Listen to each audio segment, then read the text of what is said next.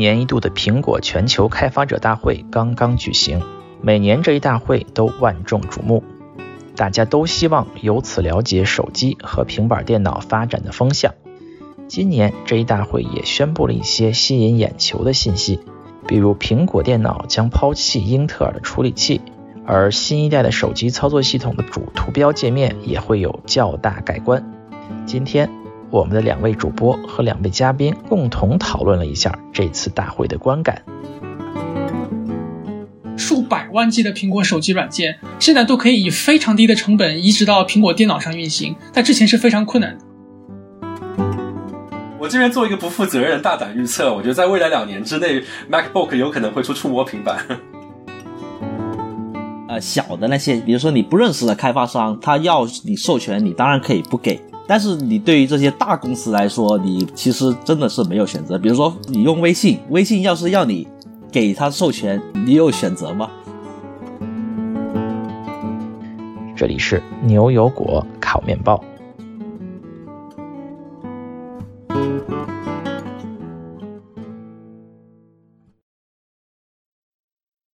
大家好，我是苏特亚特。我们今天在这里来讨论一下苹果全球开发者大会 （WWDC） 啊。这个大会是昨天开始召开啊。今天我们有幸请到了几位啊，在网上观看啊，所有人只能在网上观看这个大会的朋友们，来给我们圆桌讨论一下这个话题。嗯，我们请到了我们的主播兼资深果粉 Cat。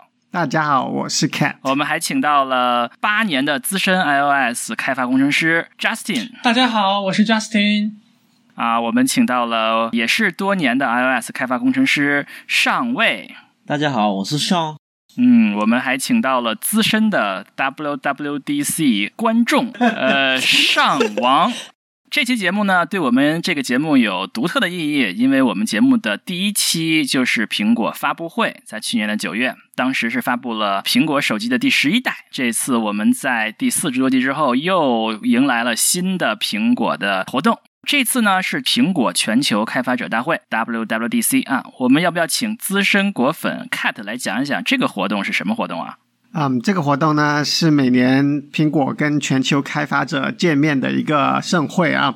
嗯，以前呢每年卖票的话呢，都是一个刷票刷的非常疯狂的这个线上活动，大家就会想尽办法第一时间去抢票啊。然后后来变成了抽奖机制的话呢，就是大家都会提前交押金，然后就看自己能不能抽得中。抽得中的话呢，就可以去现场听听各位苹果的大神做演讲。是一个为期多天的活动，除了开头广播给所有人看的 keynote，后面还有很多课程，大家可以去学习最新的苹果技术，尤其是 keynote 刚刚发布的新技术。嗯，那么这就是说，这是一个给苹果开发者大会啊，比如说开发在手机上啊，或者说苹果电脑上的呃应用的这些开发者，也就是说 Justin 他们这些人大会。那么为什么非开发者需要关注这个大会呢？请资深的这观众上王来说一说吗？这我也是开发者 啊，你也是开发者吗？但是就说平时在我成为一个 iOS 开发者之前，也会关注这个大会，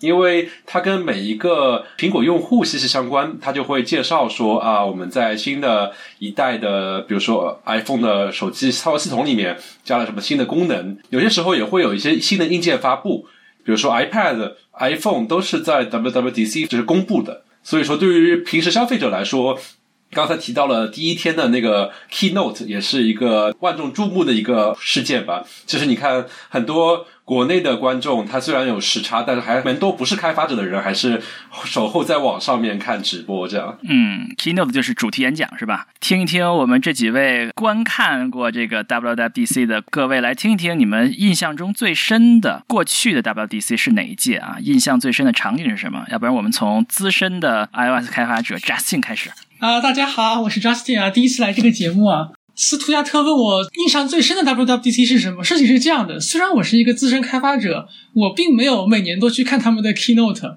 因为 WWDC 在我看来，好吧，我们就略过了。与其说 这些全都剪掉就行了，好吧？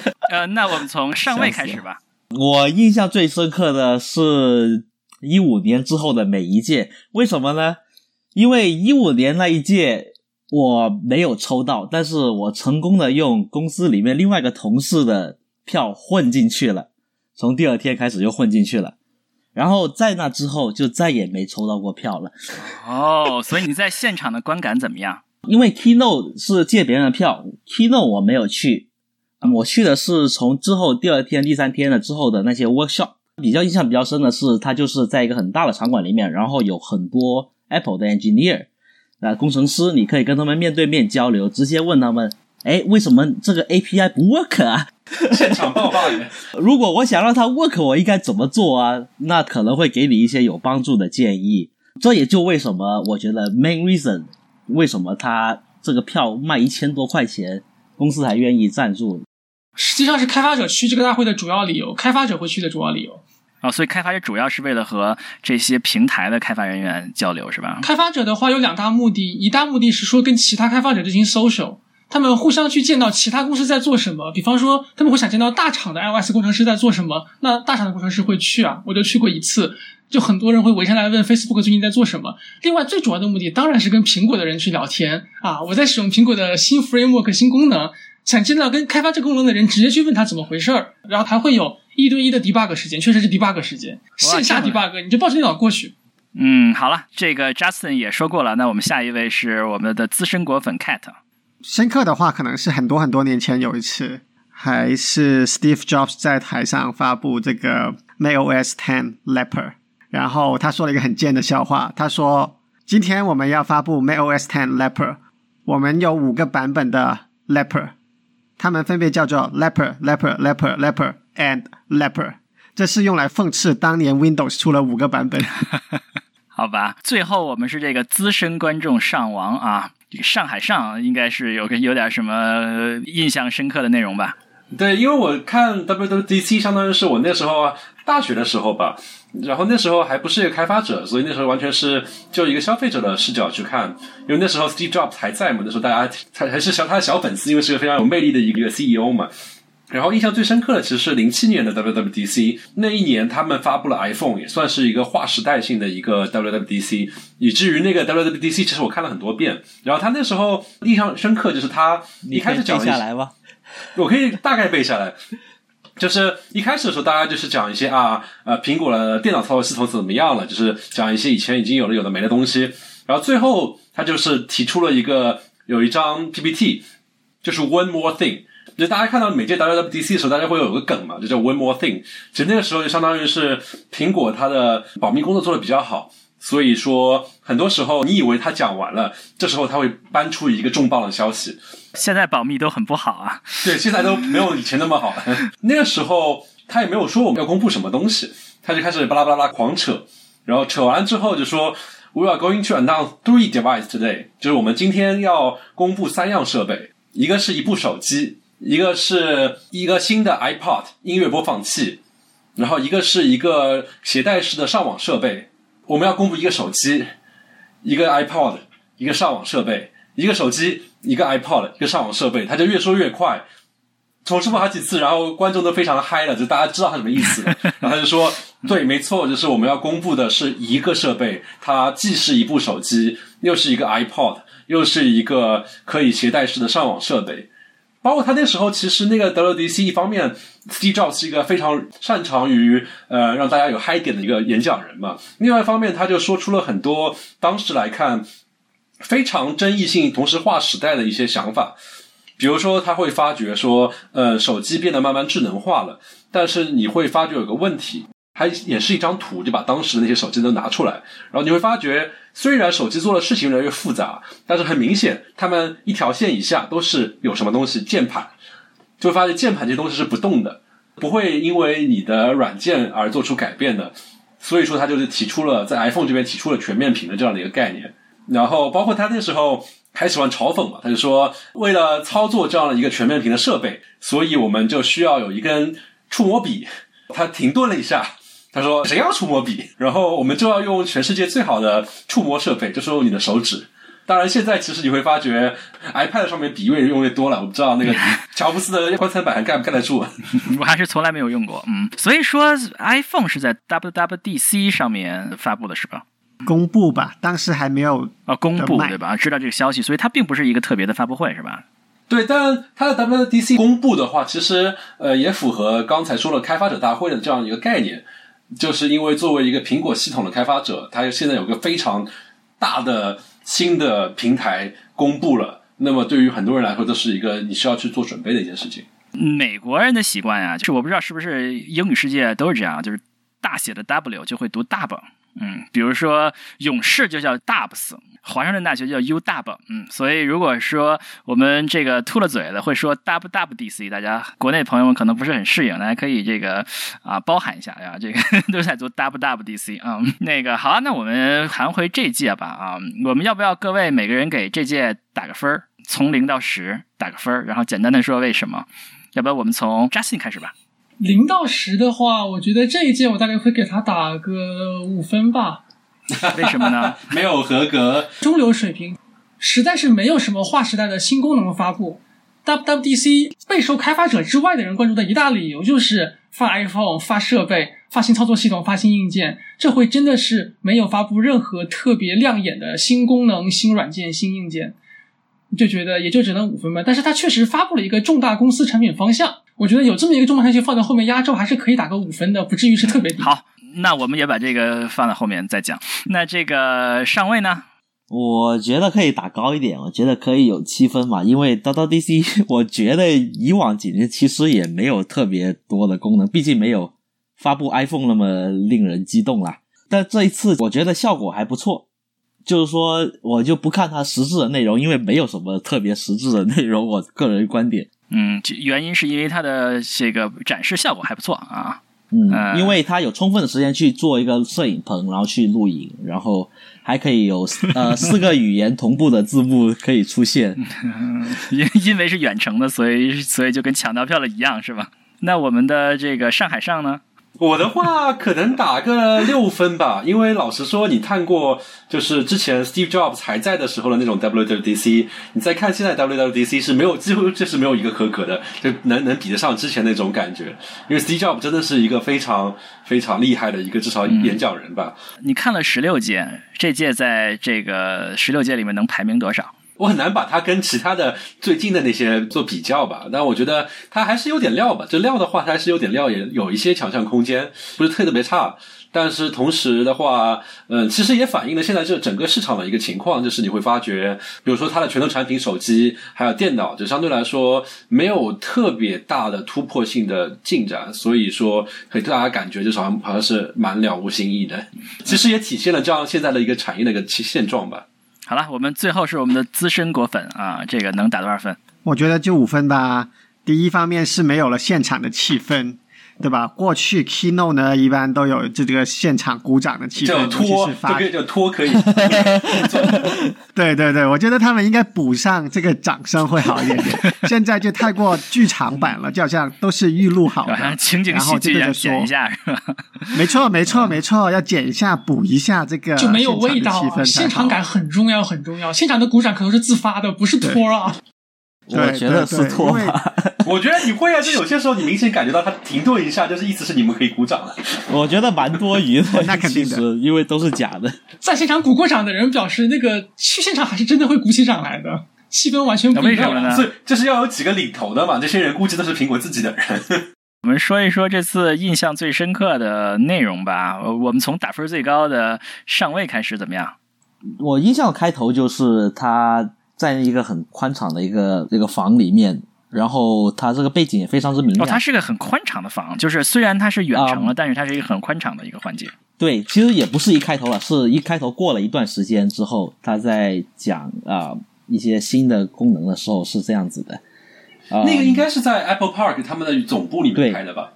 呃，在 Steve Jobs Theater 应该是，嗯就是过去 keynote 都在楼下嘛，啊然后这次看样子像是在楼上的那个大嗯这个没有违反居家令吗？他们估计也没有 什么人 social 是 distance 就可以是就是远远的一个摄像机在那边拍。呃，而且它 technically 应该是 manufacturing，我估计既既然是制造业，我相信它应该是能开的。理论上说，第一个印象最深刻的是一个现场的环境啊，那我们以后就必须说点 说点跟产品有关的啊。我们从打分第二高的这个上海站开始，印象最深的内容是什么？其实我想说一下那个现场环境，因为这个还是蛮不一样的。哦，就是我在那边看直播的观感，就是感觉，因为他这次相当于是，他也不是说我就是站在一个演讲台上面，我在那边像平时下面有观众一样做演讲，而是。它就有很多的视频制作在里面，它会有镜头的移动啦，包括还会有一些非常酷炫的特效，比如说它讲到。我们其实我们有研发一个一个 Mac 的新技术，其实我们在秘密研发，它就做了一个非常酷炫的特效，就是从远处，然后一个镜头穿到那个 Apple Park 里面的一个水塘里面，就好像你下面有个地下秘密基地一样。然后这时候一个转场，然后你再看到有人在那个做出来好像秘密基地一样的这个一个环境下面跟你讲其他的东西，让我觉得。没有一种在听演讲的感觉，反而是感觉是在看了一个多小时的商业广告。也可能它就是一个商业广告，绝对是商业广告。没有人给你演讲，嗯。然后他那个打光都非常的专业，然后他那个画质都非常的好。就是以至于真的就是像一个你在看一个商业广告一样，嗯，就好像是一个制作的一个电影一个感觉是吗？对，我看了一些 YouTube 博主嘛，他们就在那边从他们的专业视角在那边谈论，他们就觉得这个视频他们做的好是吗？对，视频本身的制作水平很高。但是我不知道，从我这样一个听众来讲，我其实还蛮不适应的。就是我就觉得不是一个演讲的那种感觉，就算他下面没有人拍手，但还是感觉很奇怪。嗯，所以我们的这个上海上也是对环境印象比较深刻啊。啊，那我们来到我们的资深果粉 Cat。我觉得他从一开始就给我一个印象，就是呃，很多功能都在抄抄抄，就是例如说一上来 iOS 就先把多少年来 Android 已经有的功能先抄一遍，啊，感觉大家都没啥好做的了。抄了什么呢？嗯，例如说那个 Widget 啊，Widget 第一终于有不同大小的 Widget 了，屏幕上去。Widget 是什么？Widget 就是那个例如显示天气啊、股票啊、时钟啊这样的小控件啊，以前呢你必须要拖出来才有。这个手机上有 Widget 吗？就是现在，比如说你打开你的手机的呃主页面，相当是一个一个一个的 App 的图标在那边，然后你就点进去再看到 App 里面有什么东西。然后 Widget 什么意思呢？就在同样的桌面上面，你可以拉出来一块控件，然后它上面可以直接显示一些动态的内容。比如说，它会动态的显示说现在天气是什么样子，或者股票怎么样，它就会显示在桌面上面，你就不用点进去那个 App 去看到。啊，就是说我不用点在上面就直接有，是吧？对，就在跟你的应用图标同一个的主屏幕就能够看到。也就是说，它在最顶上吗？还是在在什么？就在你的桌面上，在桌面上可以直接出现桌面控件。安卓已经有了好多好多好多年了。苹果前几年说我们现在支持桌面控件了，但是在一个分开的屏幕上。然后今年终于宣布，你可以把它放在桌面上了。啊，分开屏幕上，就是说我如果可以往左滑一下，就能看到一堆乱七八糟的东西，是不是？那个就是桌面控件。苹果要在桌面控件方面要超了安卓一把，怎么超法呢？就一模一样。这已经是第二把超了。第一把超是安卓先有了桌面控件，于是苹果跟上有了桌面控件。安卓的桌面控件一直就可以放在桌面上，苹果今年宣布我们也可以放在桌面上了。就我记得还蛮深刻，就是我记得我在大学的时候，零九年写了一篇文章，就说比较 iPhone 和 Android 的用户体验。我记得那时候那篇文章里面就提到了啊，桌面控件是一个安卓的特色。你想想看到现在已经十一年了，十一年，苹果终于超成了自己讨厌的样子。那抄完之后呢？就我们没有用过安卓的朋友们，给我们介绍一下抄完之后是什么样子。你可以想象，比如说你现在的屏幕上面一块空间，你放了四个 App 的图标，那么你就把这四个 App 抠掉，然后把一个差不多大小的那个右滑界面里面的那个东西搬过去就好。是每行都可以吗？还是每行都可以？然后有些控件是二乘二，有些控件是四乘二，这它可以自己设置。哦，就是说还是可以设置，就是说你如果解锁之后，我们我们现在。解锁之后看到是一个一个一个图标或者图标组嘛，就是说我们以后解锁之后可能大部分就都不是图标了。比如说像天气，其实你点进去没什么意思嘛，你就直接有一个天气的控件在在桌面上面，平时一目了然就挺好。啊，这我们要等着看一看，这个是在 iOS 哪个版本会发布呢？这次我们宣布的 iOS 十四。当然，如果你想抢先体验的话，欢迎买个安卓手机，你马上就有了。说到安卓手机呢，其实啊，空间有一个问题，就是你一般新买个安卓手机，你又看到它的主页面有一半空间都是被这些 widget 这些控件给占据了。图标一般是在会被推到最下面，或者甚至是在第二页。那这可能是一个当赛，因为其实控件是在跟图标抢占屏幕空间，所以也算是一种 trade off 吧，我觉得。但是安卓其实解决了这个问题，他们就有了这个，相当于是他们有另外一个页面，就是不是桌面，而是说所有的 app 的一个菜单，相当于这样。然后，于是乎，这一次在咱们的 DC 里面，苹果不但抄了桌面控件，还抄了一个东西叫做 App Library，就是相当于是你有一个新的页面，可以看到只有所有的 app 的图标。哦，真的吗？对，要抄抄全嘛，这是怎么打开啊？在新版本里面，一路右滑，滑到最右边，你就会出现所有 app 帮你自动分组好的那个新界面。一路右滑呀，我就可以去睡觉了吧？你现在有多少屏的应用？我现在至少有八九屏啊。我现在找应用几乎是不可能滑过去的，都是用搜索的。嗯，它是意思就是将会使这个 App Library 变得特别容易 access。他希望以后你就不用自己去手动分组各种 app 了，乱糟糟堆在一起没关系，它帮你自动分组、自动整理。我现在除了第一屏的应用，绝对不会，绝对不会，绝对是不知道在哪儿的啊。但其实我想说，Widget 这个东西，我还真真不知道会变得怎么样，因为其实你看安卓。在那么早，几乎好像第一版就有 widget 的这个设计了，但其实过了十一年，感觉开发者也没有开发出什么特别有用的 widget。就我自己同时有安卓手机，也有 iPhone 手机，同时这十一年间我也换过 iPhone 和换过 Android，没有看到过什么特别亮眼的 widget，所以一度让我觉得 widget 就是一个安卓自己在那边想出来的没有什么意思，但是酷炫的一个功能。然后当我的信仰开始动摇的时候，没想到 Apple 就超了。他们有没有解释为什么要抄吗？他们说这是一个重大的进步，而且我感觉他们之前在那左滑界面里面加了 widget，好像大家也没有怎么用。我从来没有用过，我突然发现我从来没有用过，嗯，我都不知道里面有什么，我还特别看了一下，然后有个天气还挺好的，我以后可以这么看天气了。有提到一个还算是有点新意的关于控件的东西，就是他介绍了一个 Siri 的控件嘛，好像是它还是叫 Siri 控件，相当于它是一个四乘二的一个空间，然后它可以在多个呃原生的 App 里面切换。它给你的应用场景是这样的，就是早上起来是吧？那么你可能比较关心说今天的天气怎么样，所以那块空间会给你显示天气 App 上面呢跟你说啊，今天天气是晴天怎么样？然后看完天气之后，那其实你不用再看天气，那那块空间就会自动的变成说啊，显示股票或者显示你的日历。然后到了下午的时候是吧？工作这么多时间，你肯定想摸鱼了，它就会变成什么新闻头条之类的东西，它会自己会变。有道理，我觉得这样可以比较好利用 Home Screen 就。首页的空间，但这是个特例，因为只有只有苹果自己一家可以做出这样的空间出来。第三方开发商就肯定不会有权利把多个空间做在一个空间里面。嗯，我这个我持怀疑态度啊，因为我年纪比较大的人，这个需要有这个什么可控性，对吧？我想找东西，我到那就能找到，然后要经常给我换，我有点受不了。嗯，记不住什么时候。说到可控性，我有点想吐槽一下，有一个我一直在用的那个控件叫做快捷指令，实际上还是开特陈当年介绍给我的。我希望这个讲讲看你你对这个快捷指令。的接下来发展有什么想法？现在都放在桌面上。快捷指令是什么？给大家介绍一下。我们说的是原来叫做 Workflow，现在叫做 Siri Shortcuts 的东西，被收编为第一方了。曾经是第三方。对对对，曾经是一个第三方的应用，叫做 Workflow。那么呢，就有点像你可以写代码哈，可以写 if else 语句啊。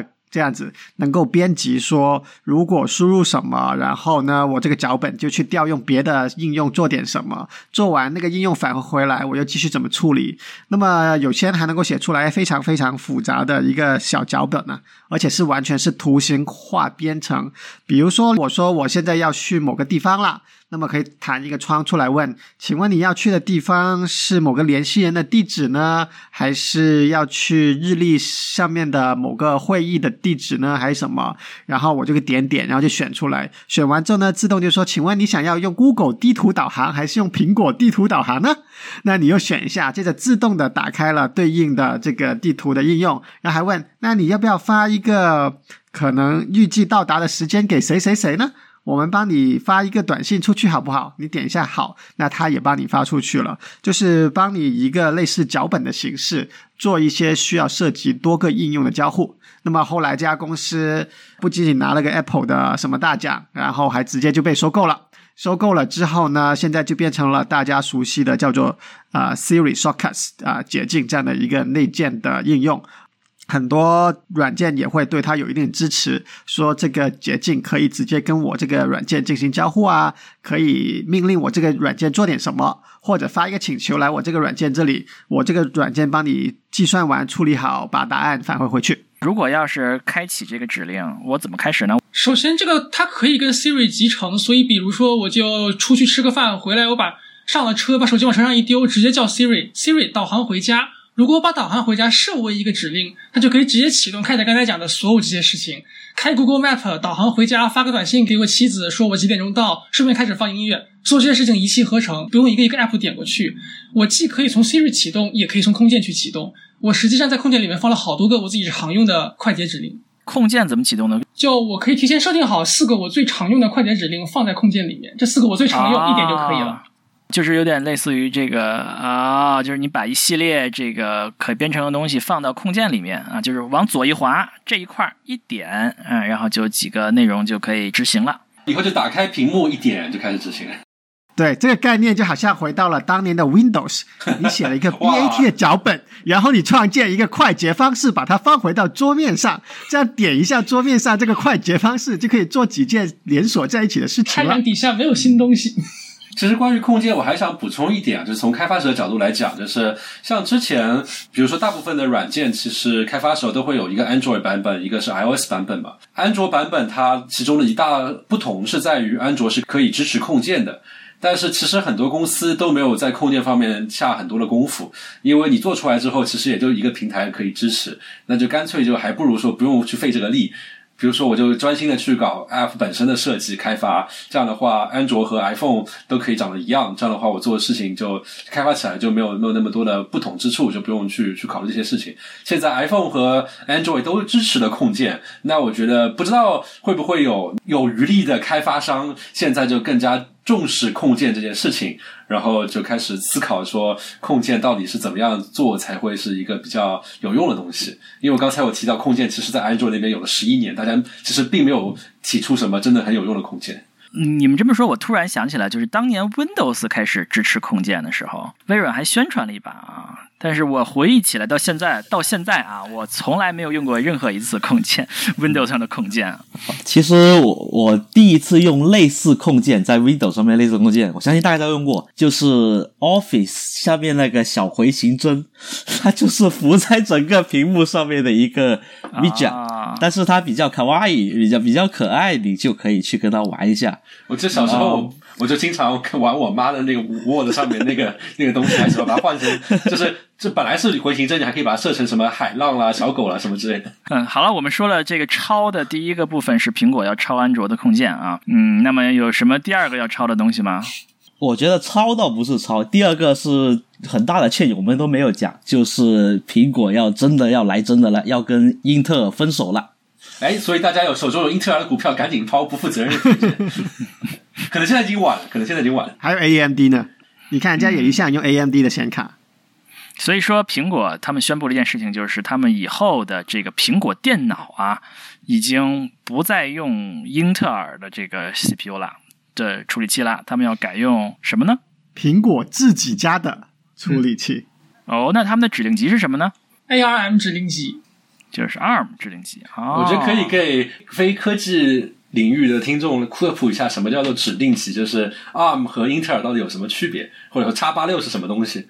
这个有点太高深了，我们就我们就不说了。我我我可以大概的尝试解释一下啊，就是大家想的是，说白了，大家都知道，就是电脑它的核心就是处理器嘛，就是那么一块 CPU 的芯片。然后，但是 CPU 的芯片，比如说像我们做开发编程的，我们都其实写的那些代码，其实都是比较呃人可以懂的。就说啊，比如说你让那个屏幕上面这点亮一点，然后那边长一个这样的一个一个按钮。但其实 CPU 是不知道这么这么这么高层跟用户打交道的事情，CPU 只知道说啊，我的内存里面这个地方放的数据，我要把它和另外地方的数据加一加减一减。然后，所以 CPU 就会提供一些最基本的它所能够支持的一些操作，然后就会有整个软件行业在这之上，就相当于是把我们程序员写出来的那些代码转换成那个 CPU 听得懂那些指令。但同时的话，CPU 它本身有不同的类型，通用的比较常见的，比如说两种类型，一个就是英特尔所代表的叉八六的这样的一个指令集，然后另外的话就是就手机上面看到比较多了就是 ARM 的指令集。这两个指令集的不同，所以导致了在把程序员代码转换到可以 CPU 运行的软件这件事情上面，就有很多的不同之处。就包括我们现在开发出一个软件是 iPhone 的软件，它其实是用 ARM 的构架了 CPU 的。那么你把这个软件直接拿过去给你你们家的呃 Windows 电脑用，它是肯定是跑不起来的，因为它的 CPU 就是它的指令是不一样的。指令集就是一个语言是吧？一个机器。电脑的 CPU 它说一种语言啊，这个 Intel 的 CPU 说的语言叫做叉八六啊，他们要换那种语言叫做 ARM 啊，是另外一些 CPU 说的语言。在我印象中，好像这个苹果电脑好像是不是很长时间以前，它从 PowerPC 是不是换到了这个英特尔的这个指令集是吧？好像也就是不到二十年。这件事情是在两千零五年的 WWDC 上宣布的，所以确实是发生了一个一模一样的宣布。大家好，我们又要换指令集了。两千零五年 WWDC 还是乔布斯本人亲自宣布的，他们跟英特尔达成了一个长达十五年的合作，到现在结束了。这原来是因为合作结束了，所以在今年公布这个事情。所以他这十五年的合作怎么样呢？这个合作实际上对双方应该是有大量的好处的。当年的苹果电脑从 PowerPC 的指令集换出来，换到英特尔指令集，实际上意味着大量的软件都在苹果电脑上可以使用了。大家果粉的第一大痛苦就是没有软件可以用。因为所有的软件都无法让苹果电脑理解这个软件在说什么。换到英特尔指令集之后，英特尔指令集是全世界最聪明的指令集了。所以过去很多在呃 Windows 上面开发的程序，可以比较相对比较容易的就直接呃转换到这个苹果电脑上。所以它那个时候可能不像现在啊，那个苹果电脑可能想象正在从低谷中恢复过来的过程中啊，还没有这么多的软件可以运行啊。有有这样的一个说一个通用的处理器语言，应该是非常有用的一件事情。但是你会发觉，苹果最近几年慢慢的在锻炼自己做芯片的这样一个实力吧。你会发觉，它其实之前从那个 iPhone 上面也好，iPad 上面也讲好，然后都慢慢的开始把那些其其他厂商的芯片换成自家的芯片。就 A 十二的那些那些一些芯片，它慢慢一步一步的换出来，包括它在 iPad Pro 上面就已经完全的锻炼自己一个非常强壮的肌肉。因为大家发觉 iPad Pro 它的 CPU 其实是吊打很多笔记本的 CPU。公布说它的笔记本也开始用自家的芯片，其实我觉得还是一个比较水到渠成的事情。对，它一开始是先把 iPhone 替换为自己家的芯片了，然后 iPad 接着新出的 Apple Watch 啊什么的都开始换成自己的芯片了。就甚至于 AirPod 这个耳机，其实也有一个自己的一个特制的芯片。所以，如果是使用 ARM，对他来说有什么好处呢？就是说，呃，芯片它可以自己造，但是它使用，比如说和现在通用的移动设备啊，像手机啊、平板电脑同样的智能机，对于它来说有什么好处呢？这个大家可以在苹果电脑上面打王者荣耀了。没错，就是这样。最大的好处就是所有的苹果手机软件，数百万 G 的苹果手机软件。现在都可以以非常低的成本移植到苹果电脑上运行，但之前是非常困难的。但之前开发者需要为苹果电脑重新写一遍这些软件，而现在移植会变得非常便宜。啊，就是过去指令集不同的时候，它的编程的这个库也不一样吗？对，还是呃，它的那个 API 库非常类似，但并不完全一样，所以是需要重新开发一遍的。所以说你会发觉，嗯，有一个东西叫做呃模拟器。其实我觉得很多国内的手机的比较资深的用户都会比较熟悉这个概念，因为我知道一个朋友他自家是用那个 ThinkPad，但是现在他要打王者荣耀，他就在 ThinkPad 上面装了一个安卓模拟器，然后在里面跑安卓的王者荣耀。但是那个就有问题嘛，那个问题就在于它的性能什么都是挺有问题的，相当于是模拟器这一层它其实还是蛮嗯吃电脑的。但是现在都是 ARM 了之后，其实你就不需要模拟器了，可能稍作修改就可以在笔记本上面也跑这些东西。那么反过来呢？有没有能够让 iOS 上面的应用变得更多呢？我觉得也有可能性，因为其实他之前 iPad 一直在那边鼓吹说啊，我们 iPad 就是要跟笔记本对标的，我们就是一个生产力工具。但其实很多人不买账的一点是，觉得 iPad 上面真正的像笔记本级的生产力工具的软件太少。但是现在笔记本和 iPad 都用同样一个指令集了之后，我觉得有可能会使得，比如说像两边都有 App 的，像微软、像那个 Adobe 做 Photoshop，可能他们开发一个既支持 iPad 又支持 MacBook 的一个软件变得更容易。嗯，所以是有可能是呃双向受益的啊。以后在 iPad 和这个苹果电脑上，可能它的应用会越来越同质化啊。他们的我这边做一个设备越来越同质化。我这边做一个不负责任的大胆预测，我觉得在未来两年之内，MacBook 有可能会出触摸平板。对，有这个可能的。MacBook 从来没有过触摸平板吗？没有，目前还没有。哦，因为据说之前的设计理论是说，大家不想要把手一直抬起来，来去触摸一个竖直的大屏幕。但是现在换了一波人了，接下来设计思路会怎么走向呢？比较难说。我的公司笔记本啊，一个 Windows 啊是有触摸屏的，我一次也没有用过，我都不知道能够用它干什么。但其实这边的话，就是从软件设计角度来讲，我觉得是很有道理的一件事情，就是在于，因为笔记本上面一般都是用鼠标或者说是触摸板去操作嘛，其实它的操作精度是很高的。你打开你的 Word，你会发觉密密麻麻、密密麻麻全是按钮，但是。人的手指其实是挺大的，你看 iPad 上面的 Word，它这就没有那么多的按钮，因为大家知道点那个手指去点它的精度是很差的，所以你会发觉移动设备的软件的设计语言跟呃桌面软件的设计语言是非常不一样的。就包括 Windows 上面，它虽然支持触屏了，但是就算你愿意去点，但是那些按钮你要点准了，其实还是蛮不容易的。所以说，虽然上海上这个预测可能 Mac 会出触摸平板，但是大家还不太愿意点。再做一个不负责任的预测，因为我自己的那个 Windows 的笔记本是微软的 Surface Book，然后微软 Surface Book 就是一个非常创新的一个硬件产品，因为它本身是个笔记本嘛，那它的屏幕可以拆下来，然后拆完之后那个屏幕就变成一个 iPad 一样的东西。就我觉得再不负责任的预测一下，不知道苹果愿不愿意出一个类似的的硬件设备，像那个 MacBook，它的屏幕可以拆下来，拆完就是恭喜你得到一个 iPad。笑，我有一个问题，你的 Surface Pro 上面的指纹是怎么解决的？因为你当你用手去点它，上面就会布满了指纹。但是你电脑一般你观察它的角度是很广的，你可能是斜着看的，那你就很容易看到上面的反光。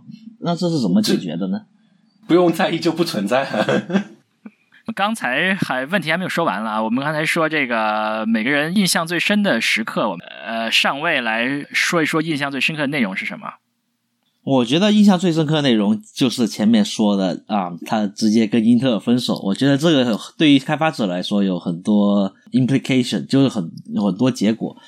然后对于我们用户来说，我在回头考考虑说，你在 Mac 上面以后要打这些 PC 的游戏，就是电脑游戏，会不会更加困难了？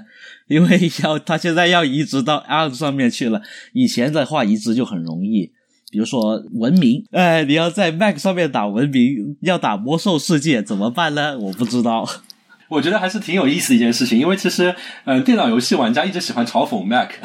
就我记得那个时候三四年前的一个 WWDC 的时候，他就说啊，我们通过在 iPhone、iPad 上面开发游戏的经验，我们就把那套嗯开发的框架带回到 Mac 上面，叫 Metal。然后他们就有一张背景图，就是他们在那边，嗯，专门的负责人指着那个一个游戏的截图嘛，Look at all the gorgeous games we can achieve。你看这么漂亮的一个游戏，我们我们可以在 Mac 上面运行。然后大家发觉这是一个 iPad 画质的那种游戏，所有打那种 PC game 的那些那些玩家都特别嘲讽。我觉得像你说的，其实非常有意思，就是这样迁移了之后，会使得那些 PC 上面的一个比较厉害的电脑游戏更加难在 Mac 上面玩到。然后 Mac 上面更多充斥的这种技术上面还比较落后的手机游戏，而且我听说很多时候移植游戏它有个困难，就是它那些性能它可还有 performance 啊，它可能跟不上。有可能我这个游戏在 PC 上面就好好的，一点事都没有，然后我直接把它翻译编译到 ARM 上面去，那它可能因为指令集的差异，它有的性能地方性能就特别差，就会导致你这电脑打起来就非常卡。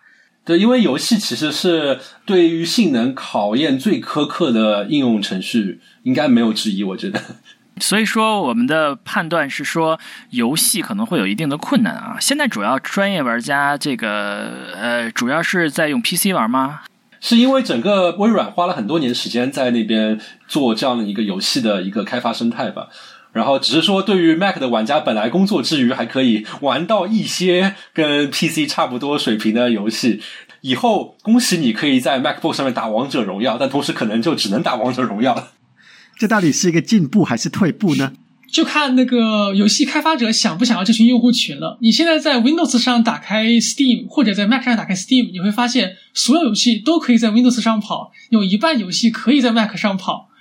但未来换到 ARM 指令集之后，在 Mac 上能跑的游戏就直接变成零了。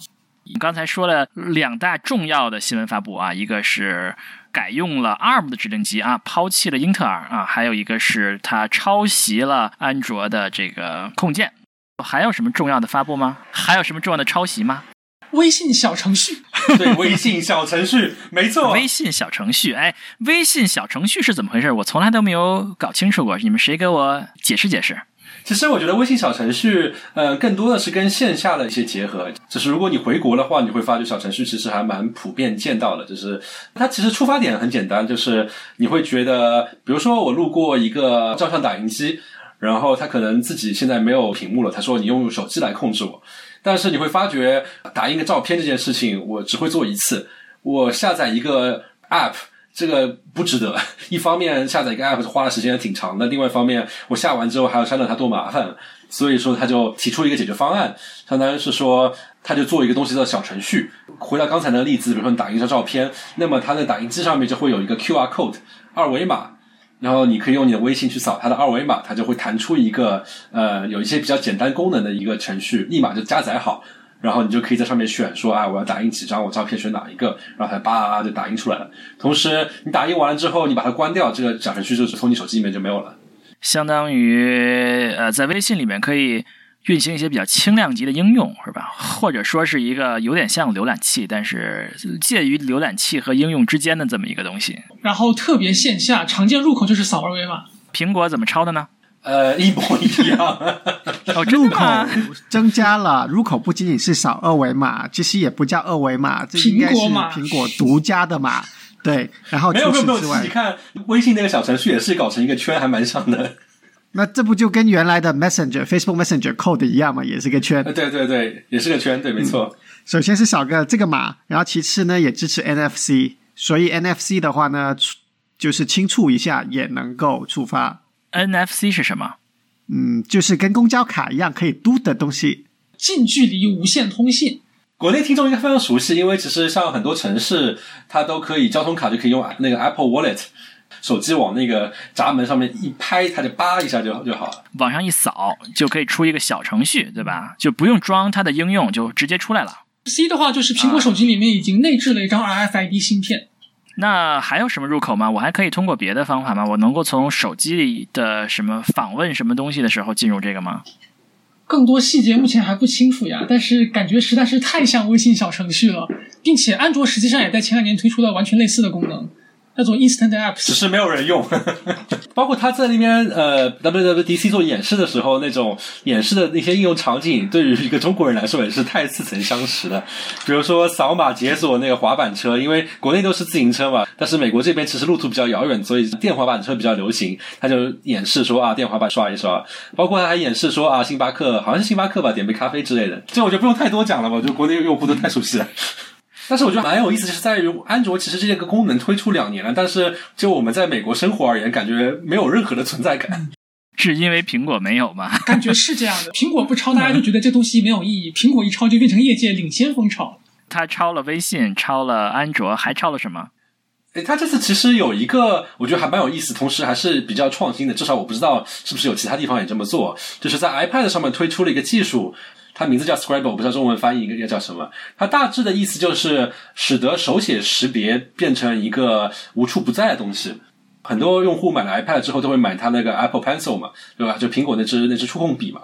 然后大家平时比较喜欢，嗯，把 iPad 做成一个做成一个一张纸，然后在上面记笔记。我觉得学生其实做这件事情还蛮多了，就是喜欢电子笔记，然后环保啊。对，但是大家会发觉一个问题，又就是其实很多地方，比如说搜索，你要搜索一样东西，你还是需要把键盘给拿出来，键盘里面打字才能够搜索到相应的内容。对于整个系统来说，你写的那些字它是不识别的，它觉得就是那些笔画。然后所以说，苹果这一代加入了那个手写识别功能，同时比较有意思的呢，它就把手写功能带到了一个系统的级别。什么意思？比如说我在笔记本上面，我我写了一些话。然后，同时我想把它复制粘贴，通过邮件发给我的朋友。但是，比如说邮件，很多邮件它只是是文纯文字，它是不支持图片的。那我怎么把我手手写的那些东西发到邮件里面去呢？哎，苹果就做了一些一些很好的一个集成吧，像是你可以选中你刚才写的那些文字，然后直接复制粘贴到邮件里面，它会自动的把你写的字识别出来，同时转换成那些文字，然后发出去。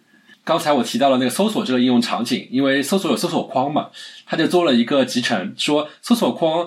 不仅仅可以接受你在那键盘上面敲了字，同时你可以在搜索框上面写字，然后它就会自动转化成那个字，然后它就搜索了。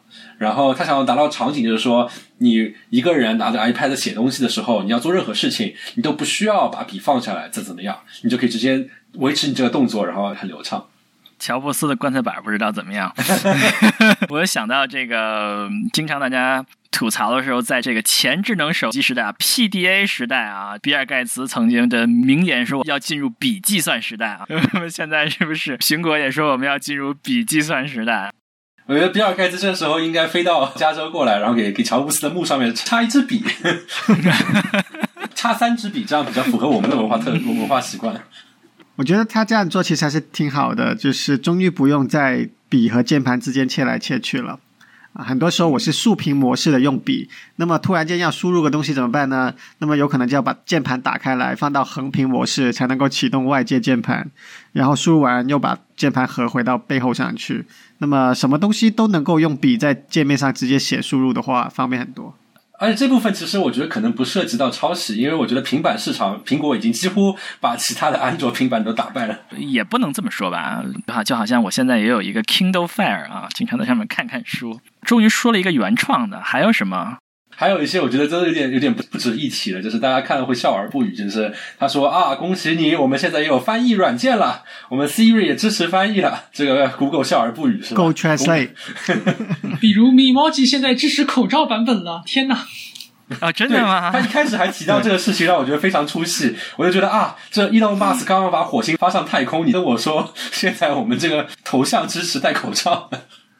然后同时，你的 Memoji 它可以做一些表情了。就之前只是你看到那张脸，它现在可以给你点个赞，它可以有个点赞的表情包，自己的表情包，哦非常的革命性。嗯，还有什么重要的发布吗？还有一个，这个用户可能根本都不会注意到，开发者甚至也不一定会注意到，但是大公司会注意到的奇怪的小发布，就是他在不止一个地方强调了隐私的重要性。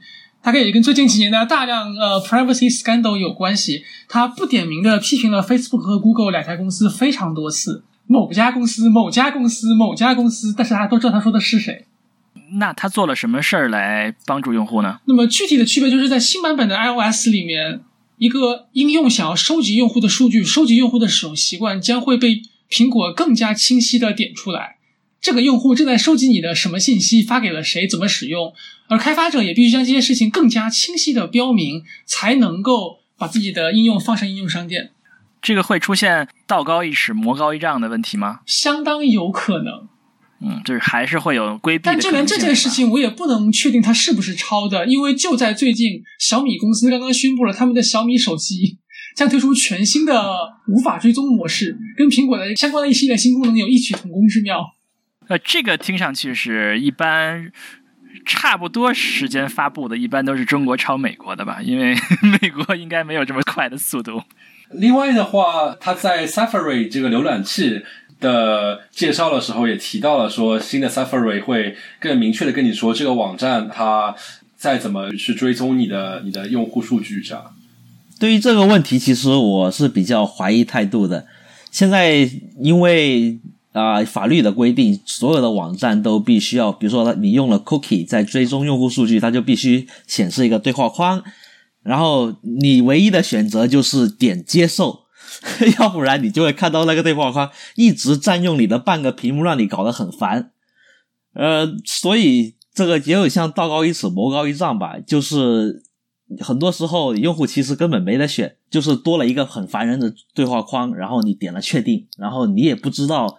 怎么样可以更好的保护自己？对于用户来说，其实并没有得到什么。嗯，那也是，就好像 Android 有些应用一打开，还记得过去要一下子一上来就授权，对吧？Android 过去不像 iOS 用到了哪一项呃权限的时候再授权。一个应用一安装就告诉你一大堆的授权，你又能怎么样呢？你只能接受啊。呃，我觉得未必啊，就是因为有的人可能真的是不打开的，就好像是我也看应用啊，有的时候应用一上来说要打开你的联系人，哇，那你是谁啊？我干嘛要用啊？我就不用了呀。那你应该会非常喜欢小米的新功能。小米手机的这个新功能实际上是应用要这个权限的时候，你可以选择真的给或者假的给。苹果现在它发布了新的功能，就是它不会给精确的数据。而是给在一个大致范围内的数据，我不知道它可能是大致范围内，然后随机给一个假的。我觉得这个其实还是蛮不错的一个设计，因为对于很多软件来说，它要比如说要你地理位置信息，其实它真的不 care 说你真的在哪里，它只是说哦你在哪个城市，那我就可以针对这个城市给你做一些本地化的推荐。然后同时，苹果就一直在强调说我们更注重隐私，更注重隐私嘛。然后我觉得原因之一就是为了让它的呃品牌形象比较好一点。对，苹果在那个时候不停的在宣传这个事儿啊，那个时候恐怖分子是吧？那个手机不给解锁是吧？FBI 说你要给解锁，苹果也不给你解是吧？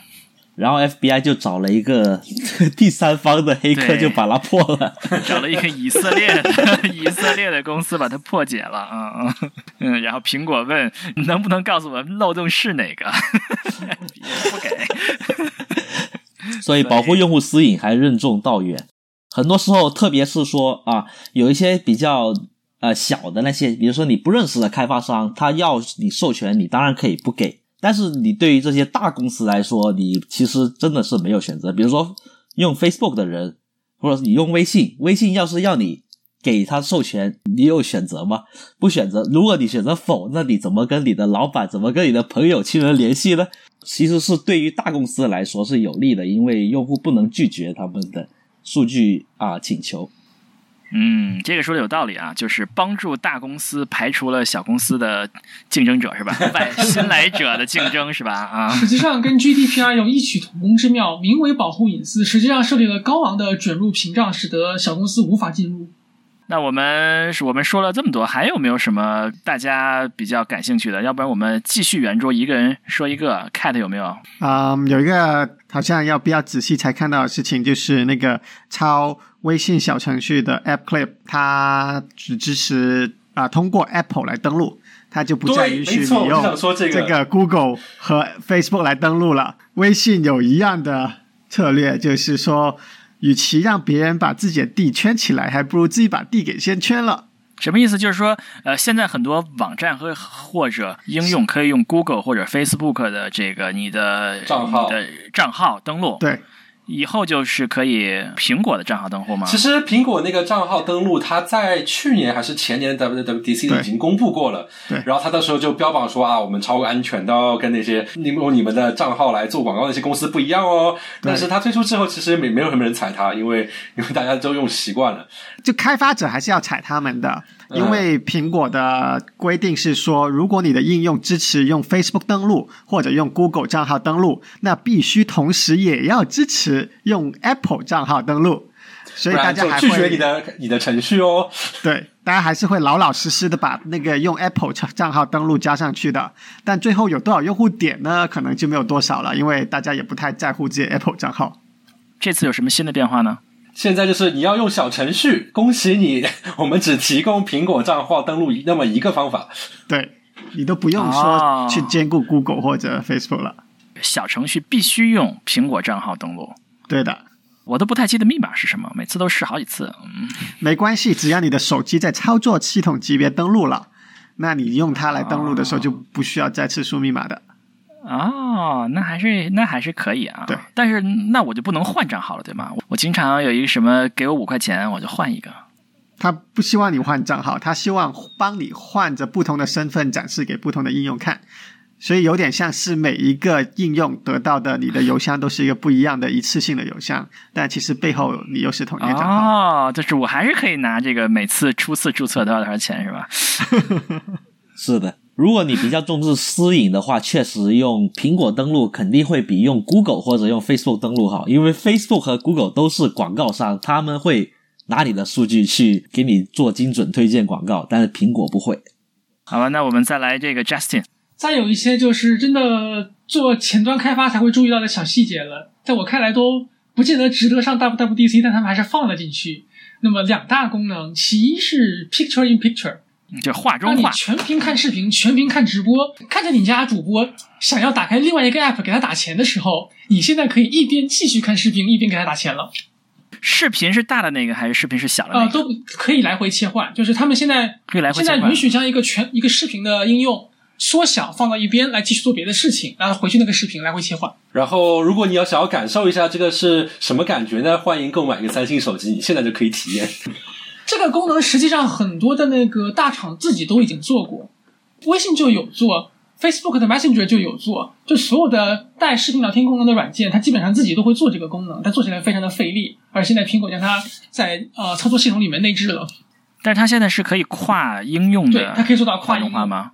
再有另一个，就让我们一群前端开发者在那里笑了。他在那个 iPad 新版的应用里面开始大力推广啊、呃 Sidebar 侧边栏，侧边栏是什么意思？就是就是应用界面设计这个东西，它也是有潮流、有时尚的。侧边栏曾经是早年 Facebook 推广之后非常流行的东西，所有应用都有一个三行线的叫 Hamburger Menu，点一下推出侧边栏，参数选项全在里边儿。后来呢，它变得不流行了，因为大家全部切换到了底下的 Tab Bar。我在右边滑一下还是点一下？我再从右边滑过来，它会出现一些呃菜单儿是吧？所以呢，苹果应用开发早年侧边栏菜单非常流行，而现在的流行肯定是底部的标签栏。啊、那么侧边栏现在已经完全 out of date 了，老气了。而苹果突然在 WWDC 上大力宣传，嘿，这个 iPad 十四版将重新重磅推出侧边栏，让你在不同功能间来回 navigate 特别流畅。依然可以从右边滑过来，然后呃出现一串菜单儿是吧？那这个还还挺有意思的，因为下面那几个其实是占屏幕面积的，对吧？他就说，如果使用侧边栏，我们就可以这块面积省掉。但是占面积是有好处的，因为占了面积，你用户就一定能看得到那个功能在那里。Facebook 以前有的 App，它在侧边栏就是没有任何提示，你你要自己你划过的人就知道，没有划过的人或者呃你很久不用，你就忘记了这个侧边栏的存在了，所以利用率未必是高。我们做 feature 的话，我们肯定更希望是我们确确实实有一个 real estate 在屏幕上能占到这个空间，这样至少能保证用户能看得到这个这个入口。只有右边吗？还是左边也可以？具体细节还要等发布之后才会看到，但是他们在发布会上是认认真真的宣传了一把，这是多么重大的创新。它的 demo 是右边还是左边？我看到是在左边，比较像现在苹果电脑上 Finder 的左侧边栏。然后除此之外的话，它那个关于 UI 设计的改变，它还提到了，就是现在打电话过来不再糊你一脸了。就我不知道大家有没有这种经验，就是我在那边吃着火锅，唱着歌，然后在那边跟别人欢快的聊天，突然之间有人打我电话，突然之间电话进来，那个界面就糊我一脸，然后让把我之前在做的事情完全打断掉。他意识到这是个问题，就是说苹果意识到，哎，怎么还有一个电话功能？不太需要啊。是这样，之前对呀、我在打王者荣耀，不要给我电话。对，然后最可怕的是在于它苹果某一年 WWDC 了之后，相当于是如果有个电话进来，所有你用你的账号登录的苹果设备如果开着的话，它都会显示你有个来电。比如说你拿着你的 iPad 巨屏凑着镜子在那边看视频，一个电话进来就呼你一脸，然后他就把它改成了说变像通知一样，上面一小条说啊有个人来跟你打电话。手机这个功能不太重要，变成了一个提醒就可以了。我觉得笑你刚刚说那个 feature 特别搞笑，就是每次我有电话打进来的时候，我家里有好多，我手机在响，我的电脑在响，我的 iPad 都会同时响起来，就像一个交响乐一样。包括你远在国内的爸妈的 iPad 上都会响是吧？他们用你的账号。怎么不问一下我们的资深果粉，是不是连带这个手表也会一起狂响不止？啊，那当然的啊，是不是你的连 Apple TV 之类的都开始狂响？这倒不会，但我很好奇 HomePod 是不是跟着响？说到 HomePod，它其实还就这一代还提到了 HomePod，它做出了一些的改进，还挺有意思的。然后一个比较实用的改进就是说，呃，比如说大家其实如果有很多苹果设备的时候，呃，你会发觉你带着 HomePod，它其实非常不方便。就我本来在那边跟别人打电话，拿着手机是吧？我手机放下来，我 HomePod 就放在耳朵上面没有拿下来，这时候我端起我的 iPad 看视频，但是 HomePod 还是连在之前的手机上面，那我得手动的去把它连接到 iPad 上面去。它现在加了一个功能，说他说我可以知道你现在到底是在作为一个果粉，我知道你是果粉，所以你有手机，你有 iPad，你有电脑，我都知道。这时候你手机放下来了，打开了端起了 iPad，那么我就把 HomePod 自自动连接到了 iPad 上面去。啊，这个还挺有用的啊，嗯，然后还有一个很高级的功能，他说我不知道他实现了多好，他就说我可以通过 AirPod Pro 实现立体声效果，包括说你现在端着一个 iPad 在看电影。那么，假使你说，哎，那我 iPad 端到左边一点，iPad 端到右边一点，我应该听到立体声效果是不一样的。他就说啊，其实你 iPad 里面有一个重力传感器，我是可以通过，我可以知道你是端在左边，端在右边，然后就可以通过调节让你的 AirPod 感觉到这种立体声的效果。哇，这个还挺高科技的啊！我还以为你要说的是这个端个手机，你的手机、你的 iPad、你的 MacBook 一起放声音，造成立体声效果。我就想再提一件事儿，实在是太搞笑了。这并不是在早上的 Keynote 发布的，是在下午的开发者工具更新里面发布的。现在在 Xcode 这个苹果开发者专用的 IDE 里边，左侧边栏的图标大小和字体大小将会跟系统的默认字体大小一致。这件事情值得他们特地拿进开发者大会，向所有人郑重宣布。太苹果了！难道是说它的字号也是跟系统一致吗？它会不会把我的那些字体全部覆盖掉了？你懂我，这就是我最大的担心。Oh no！你懂我啊？这个苹果电脑上有 VS Code 吗？有。那现在在这个 VS Code 几乎一统天下的时代，Xcode 如何应对啊？苹果开发者全体使用 Xcode，大概就是最后的坚持了。就是苹果就说：“哎，你 VS Code 就是不能开发我们代码，你还能怎么样？” 哦，真的吗？不可以开发吗？对，他怎么能不让呢？你可以写，说实在的，你可以写，你可以自己挂上编译器，你可以自己挂上全套工具，就是麻烦啊。有没有第三方可以把它挂上去吗？那自然，第三方是有的。想做这个努力的第三方有的很，但得不到苹果的支持，反而会被苹果打压。然后除了这一点之外，其实他还讲到了一个跟大众比较相关，其实我觉得跟国内的用户没什么太大关系，但是跟美国的用户比较有关系，就是在于它那个消息的软件 iMessage，它就加了很多功能，比如说你可以置顶一些人的聊天，和以及你可以就是在一个群聊里面，你可以回复一个人消息。然后同时，如果你用 iMessage 跟安卓用户聊天的话，你会发觉 iPhone 用户就是高贵的蓝色是聊天背景，就是你的聊天的话那个气泡是蓝色的，然后低贱的安卓用户就是绿色的。哦，真的吗？没错，一旦你想给安卓用户发消息，就会自动切换为短信，而不是高贵的 iMessage。这个上位还有什么吗？啊，关于最新发布的 Big Sur macOS，我给大家建议是不要着急升级。电脑会挂，会 crash，所以假如你是在用你的 Mac 去工作的话，就不要升级了。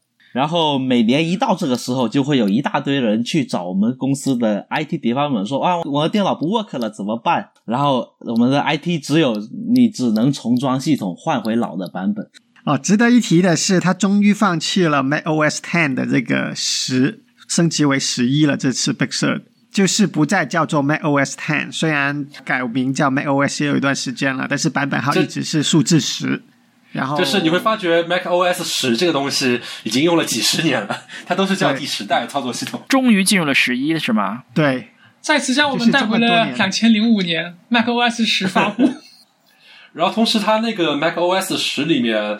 主要呃改进，主要我觉得他提到了一些呃视觉上面的改进，包括它的窗口的样式都更加接近那个 iPhone 和 iPad 的这种设计理念。比如说有很多毛玻璃啊，然后另外一方面，它还加入了类似于 iPad 的一个控制中心，然后你可以在右上角能够调节什么屏幕亮度之类的东西。然后除此之外的话，它还把所有的图标都重做了。就把这个图标变成了像手机上面那种圆角矩形的图标，所以我个人猜测，它结合 ARM 的这个改变，我觉得它把两个生态整合在一起的野心昭然若揭。嗯，不知道能不能成功啊？在十几年前的时候，好像微软的一个策略就是要做 Windows for ARM，呃，好像现在也有吧？现在 Windows Windows for ARM 也可以运行一些好像看上去又像桌面又像平板的应用。Windows 二 T 的 Surface 好像都卖的非常不好。四不像，不知道用来干嘛啊？不知道是不是所有东西别人失败之后，苹果一来就就成为了趋势。但是我觉得很大的不同是在于，微软本身是没有手机的生态系统，所以你会发觉 Windows 2T 相比正常的 Windows，除了变得更弱了之外，没有任何的好处，没有任何的优势。但是像苹果它这么做的话，刚才我们提到说有这么庞大的 iOS 的生态体系，那个是不是可以有一不一样的结果，就还蛮拭目以待的。我们看一看是会不会出现这种情况啊？好像这个说起来，好像谷歌也有一个类似的问题，对吧？谷歌也有它的安卓和它的这个 Chrome OS 啊，不知道他们是不是是不是谷歌指一个方向啊？看看谷歌这个系统是未来怎么样。好了，那我们还有没有什么要说的吗？还有一个他提到比较有现实意义的一个功能，就是 Apple Watch 现在加入了一个洗手的检测，就是他说他检测到你在洗手，通过比如说听到水流声和泡泡的声音，它就会触发一个模式叫洗手模式，它就开。其实洗手模式非常简单，就是一个二十秒倒计时，然后让你确保你洗了二十秒来应对新冠病毒。然后他还提到，就是加入了一个睡眠检测的功能，就是你可以睡觉的时候带着 Apple Watch，它会检测你睡眠质量之类的东西。嗯，这个准吗？我不知道，Cat，你是你有带过这种睡眠检测的东西是吧？呃，我有有一定的信息量吧，但是不会特别准。Apple 是收购了一家做睡眠硬件的公司的，所以大家都在猜 Apple 最终会在睡眠这件事情上做出什么东西来。你带着 Apple Watch 睡觉的话，那 Apple Watch 怎么充电呢？对我看网上很多人在那边问这个问题。好了，我们进入最后一个环节，问大家在未来最期待苹果的是什么？我们的上位开始吗？说期待的话，苹果可能不会做，但是它如果它可以做自动驾驶，相信体验应该是会非常好的。哎，说到这一点，我还忘记就回到刚才那个环节，其实它还有一个非常酷炫的一个演示，就是他讲他的 CarPlay 这个东西。苹果和车的一个结合，它就是跟宝马新的系列做了一个合作，就是呃，CarPlay 现在其实已经有了，就相当于你手机可以插在你的你的车上面，有些车支持这个功能，就它的屏幕就会显示这个呃车载的操作系统，你可以用来导航了、听歌了什么的。它这次演示了一个非常酷炫的功能是什么呢？就是你可以用你的手机来解锁你的车了，就是用到 NFC 的技术。就除了普通的解锁这么蛋疼的一个功能之外，它还有个非常有意思的演示。它就说，哎，比如说，啊、我这辆车借给我朋友用，那我就不需要把那个钥匙给他，我直接把这个虚拟的卡片发给他，他就可以用这个卡片用他的手机来解锁。当然也要需要是个 iPhone。这个我觉得很有用啊，以后我就可以省钥匙钱了，钥匙很贵的呀。还有人说说以前我丢了手机，我还可以开车回家，现在我连回家都不行了。别说丢了手机，手机没电了，你也没得开门了，而充电器正好在车内。哎呀，太完美了！车借给你的朋友开，这个应用场景比较少嘛。但是，比如说对于车的租赁公司，如果都是 iPhone 的用户的话，那比较方便了，相当于是你直接手机就可以用来解锁。哎呀，这个我出去旅游是吧？手机没电了，然后我就把它车就放在那儿了。这个我觉得大家可以入一波充电宝公司的股票，是吧？我觉得会涨。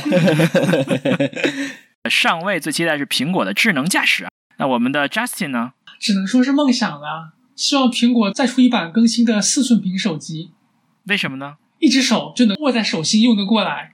我可是 iPhone SE 的忠实用户，时隔这么多年，哎这个他们终于出了新的 SE 二，居然是四点七寸大屏。我确实有同感啊，我非常怀念我这个一只手可以轻松的啊点屏幕所有位置的时候，现在都需要有点困难。好了，那我们的资深果粉 Cat 呢？未来最期待的苹果产品或者是功能是什么呢？我没啥期待的呢。现在苹果涨得这么高的价格了，要不要跌回来一点，让我买一点进去啊？现在太贵了，买不起了。好了，没有什么期待。那我们的资深 WWDC 的这个观众，呃，上海上啊，来结束我们今天的节目，看看你这个最期待的事情是什么？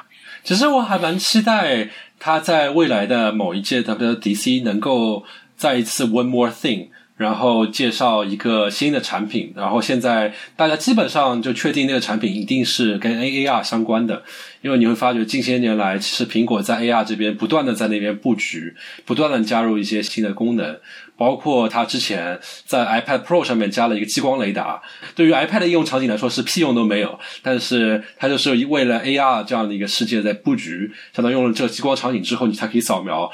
现实世界，然后把那些 AR 的那些虚拟的东西给给放上去，包括从它的注册的专利也好，包括它收购了公司也好，可以看到它在这方面做了很多的努力吧。但是其实目前在业界对于 AR 到底有什么实际的用处，其实大家都非常的不清楚。